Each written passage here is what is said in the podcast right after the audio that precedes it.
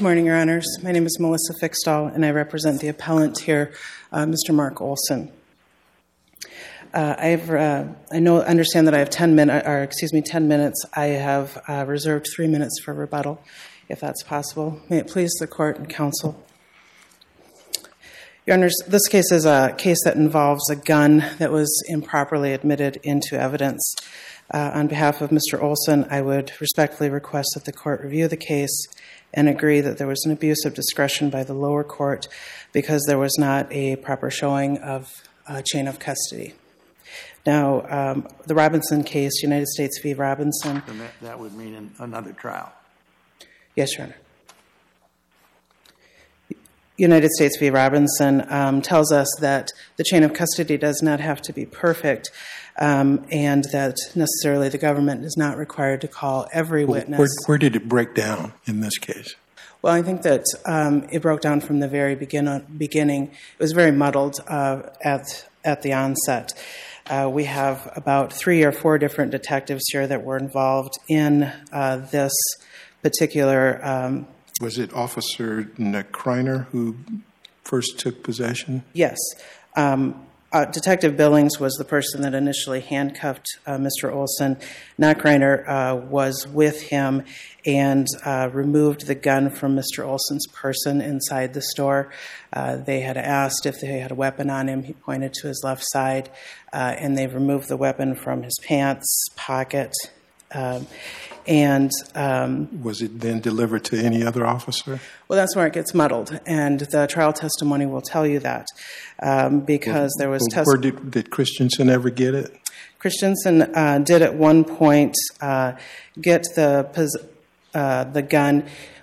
He- The testimony at trial was that he received it from Knockreiner, uh, took the gun from Knockreiner, went out of the store and rendered it safe, uh, and uh, then went ahead and um, placed it in Detective Holbeck's vehicle. Detective Holbeck testified that um, the vehicle was then either in his presence in his vehicle or it was locked in Detective Holbeck's vehicle at the time.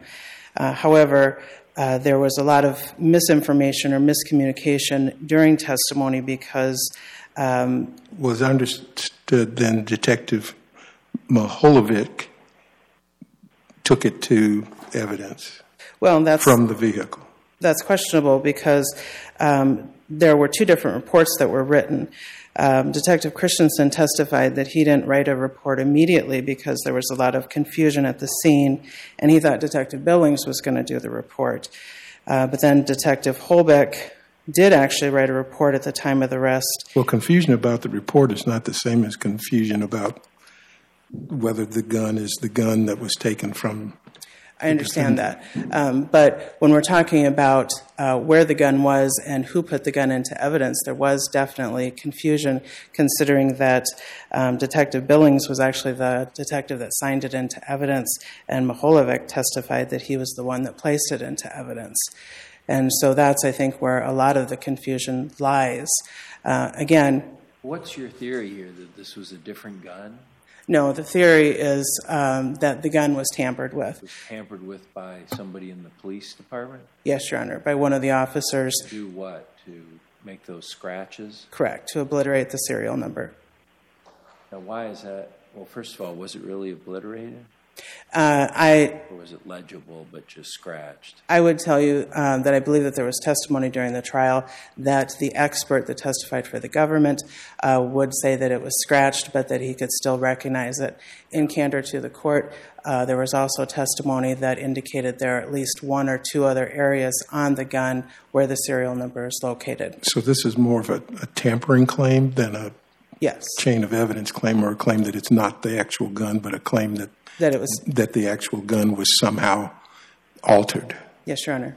But how does that prejudice your client, even if it was scratched? I mean, he wasn't charged with the serial number offense. I understand that. He was not charged with the um, separate offense of being in possession of a weapon with an obliterated serial number, uh, nor was he given the Is there a enhancement. theory of prejudice then as to how the scratching would have affected the verdict? Um, the theory of prejudice uh, would be that the the the weapon shouldn't have been allowed in, the gun itself shouldn't have been allowed in. That argument is complicated by the fact that we still have ammunition in my client's pocket uh, that would have fallen under that statute. And so I, I have to concede this, the government's argument in that respect that there was ammunition in addition to the weapon in his pocket. Right, but I was thinking even as to the gun, how, how were you harmed?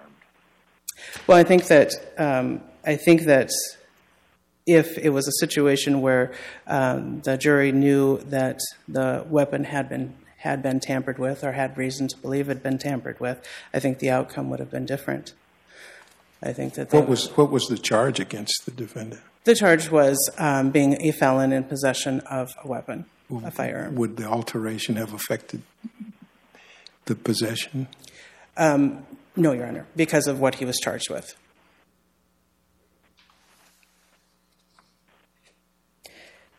Going on to the tampering part, I'll just fill out, uh, just fill in the court uh, and explain uh, the tampering. Uh, this is an issue uh, where um, the argument is that there was some bad faith or ill will on behalf of law enforcement. Um, Mr. Olson uh, argues that the gun was substantially changed when it was taken into custody, and that was by having that serial number scratched and tampered with. Uh, so, his, our argument is that he demonstrated that there was demonstrated bad faith and ill will, um, and the reason for that is that, and the reason that uh, was borne out at trial was that there was um, had been substantial contact with Mr. Olson in the past. He was concurrently um, being investigated by uh, the South, the Sioux Falls Area Drug Task Force uh, for trafficking in narcotics.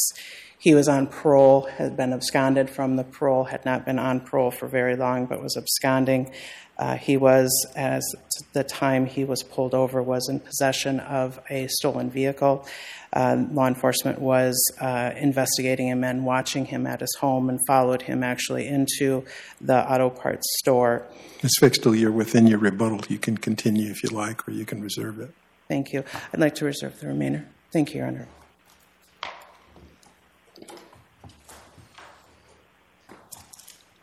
Ms. Ebert?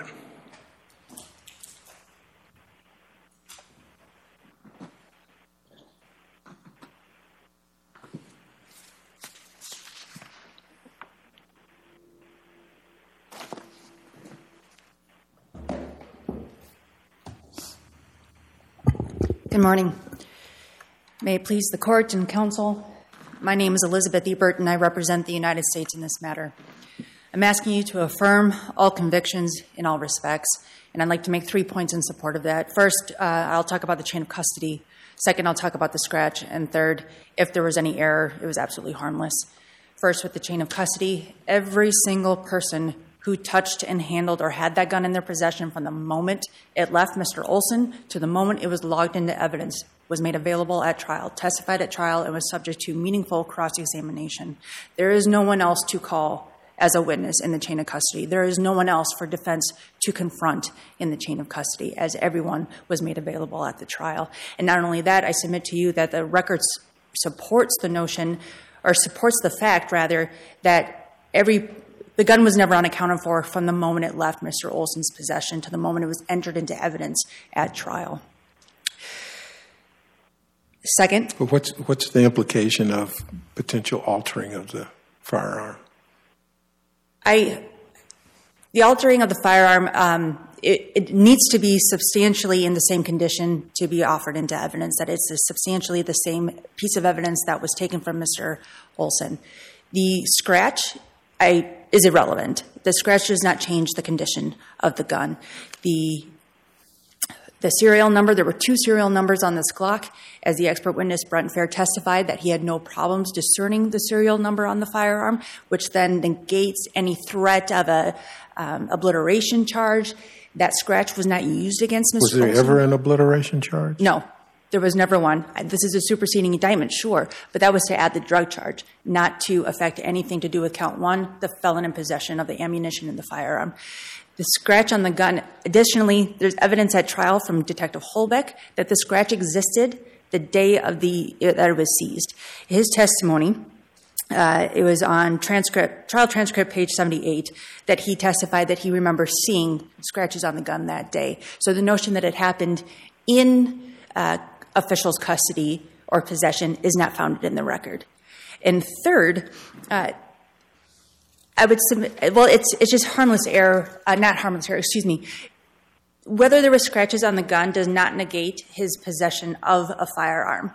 He, there are, uh, there's a plethora of evidence in the record of how he possessed a, fi- a firearm, if not exactly this firearm. And it's not contested that he possessed ammunition that was also prohibited. Exactly. correct? Yes, that was Exhibit 4 that came in without objection, and he is also prohibited of that. Uh, the evidence in support of him in possession of a firearm, not only in appellant's brief, that they concede that he was in possession of a firearm. He also, on the scene, when asked if he had any weapons on him, he directed the officer to his front pocket. Uh, in his jail phone call, he talks to his his brother, I believe it was, that he were talking about the gun. There's also photos. There's body cam of them pulling the gun uh, off of Mr. Olson. There's also Facebook photos of him holding weapons, holding a firearm, multiple firearms, and then the DNA results. Your Honors, uh, Exhibit, 50, uh, Exhibit 34 is the DNA results of Mark Olson's DNA on that firearm, Exhibit 3, that was seized from Mr. Olson's person. The standard here, as you know, is abuse of discretion. If there was an error, that error is certainly harmless in light of all of the other evidence in support of this conviction. Uh, there was a discrepancy, what Ms. Uh, Fixdahl was alluding to in the chain of custody, the discrepancy in the testimony that perhaps Detective Holbeck's testimony differed from his report. However, a discrepancy does not go to admissibility of the gun, but it goes to the weight of the evidence. And it was something that the jury, we must presume, did uh, assess in, in coming to their conclusion of the conviction. Additionally, Judge Schreier, Judge Schreier um, exercised her discretion, as the record reflects, that the government attempted to offer this gun through multiple witnesses before Detective Mihaljevic, as they were able to recognize it as the gun pulled from Mr. Olson, as well as the distinctive markings, the blue inlay on the gun. And Judge Schreier uh, sustained those objections that she did not let it in for those first several witnesses, and she said on the record and made a very well established record that she, um, because there was no stipulations here, every part of the chain of custody uh, needs to testify before she allowed that in. Once, once that happened, she allowed it in. This is showing that she exercised her discretion uh, in support that there is no abuse of discretion here. As far as authority, Your Honors, I, I point to the U.S. v. Johnson case at 688 F. 3rd, uh, 4494. That's an Eighth Circuit from 2012, as well as the Robinson case uh, from 2010. There were no gaps in the chain of custody. The gun was in the same condition as when pulled from Mr. Olson. And not only that, uh, the appellate argues that there is a showing of ill will or bad faith or, or temp, uh, tampering. And while those questions were asked of each witness, of some of the witnesses, excuse me, that showing was never actually made. She asked, for example, uh, Detective Christensen, did you drop the gun? Did you scratch the gun? No, I don't believe I did. We, that his testimony is backed up by the body cam video that shows him clearing the gun in the parking lot, and he does not drop it. He secures it. It would not have produced, his handling of it would not have produced a scratch. Additionally, Detective Mihaljevic, I don't believe, was asked, Did you scratch the gun? Did you drop the gun? He was never asked that. Uh, there, those questions of tampering were asked. The evidence of tampering was never established. Accordingly, that gun is presumed to have its integrity.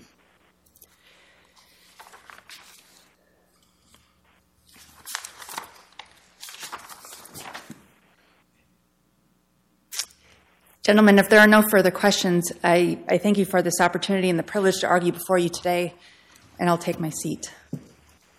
I see none. Thank you, Ms. Ebert. Thank you. Ms. Fixdahl, your rebuttal. Thank you, Your Honor. One point of clarification. Um, in that jail phone call that you heard about, uh, Mr. Olson is talking about the gun, but he's very adamant that the gun did not have a scratch on it. The serial number was not scratched off. Uh, and uh, that was something that the jury did hear.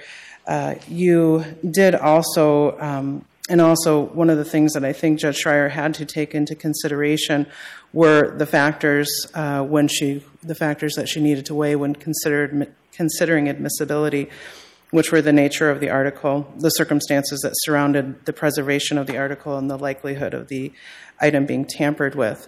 Uh, obviously, I wasn't going to get a Perry Mason moment with any of these witnesses. None of those witnesses were going to break down and say, I scratched the gun. And um, uh, I, I learned a long time ago that that that just wasn't something that was going to happen. And so my mentor actually um, had to beat that out of me when I was a young lawyer. And that's why the question wasn't asked for. How I would have gotten that at that would have been by impeachment evidence, would have been um, by evidence that these, um, these particular individuals had a propensity to bend the rules. And so I think that that those. 28J information that we were Yes, Your? Honor. And I didn't know if that was appropriate to reference, but I'll let the court draw my inference. Um, so that's something that I think would have been important for uh, the court, the lower court here, to consider. Um, I also think that the nature of of the muddled process in this in this in this situation um, goes to the circumstances that surround the preservation of the evidence. Uh, yes, it doesn't require a perfect chain of evidence, but it certainly requires law enforcement to do a better job than what they did here. Uh, and so it's for that reason that uh, we ask that you remand and request a new trial. Your Honor, it's been a pleasure to be here before you today. Thank you. Thank you, Ms. Fixdahl. And the court notes that you represented your client today under the Criminal Justice Act, and the court thanks you for your participation on the panel. Thank you.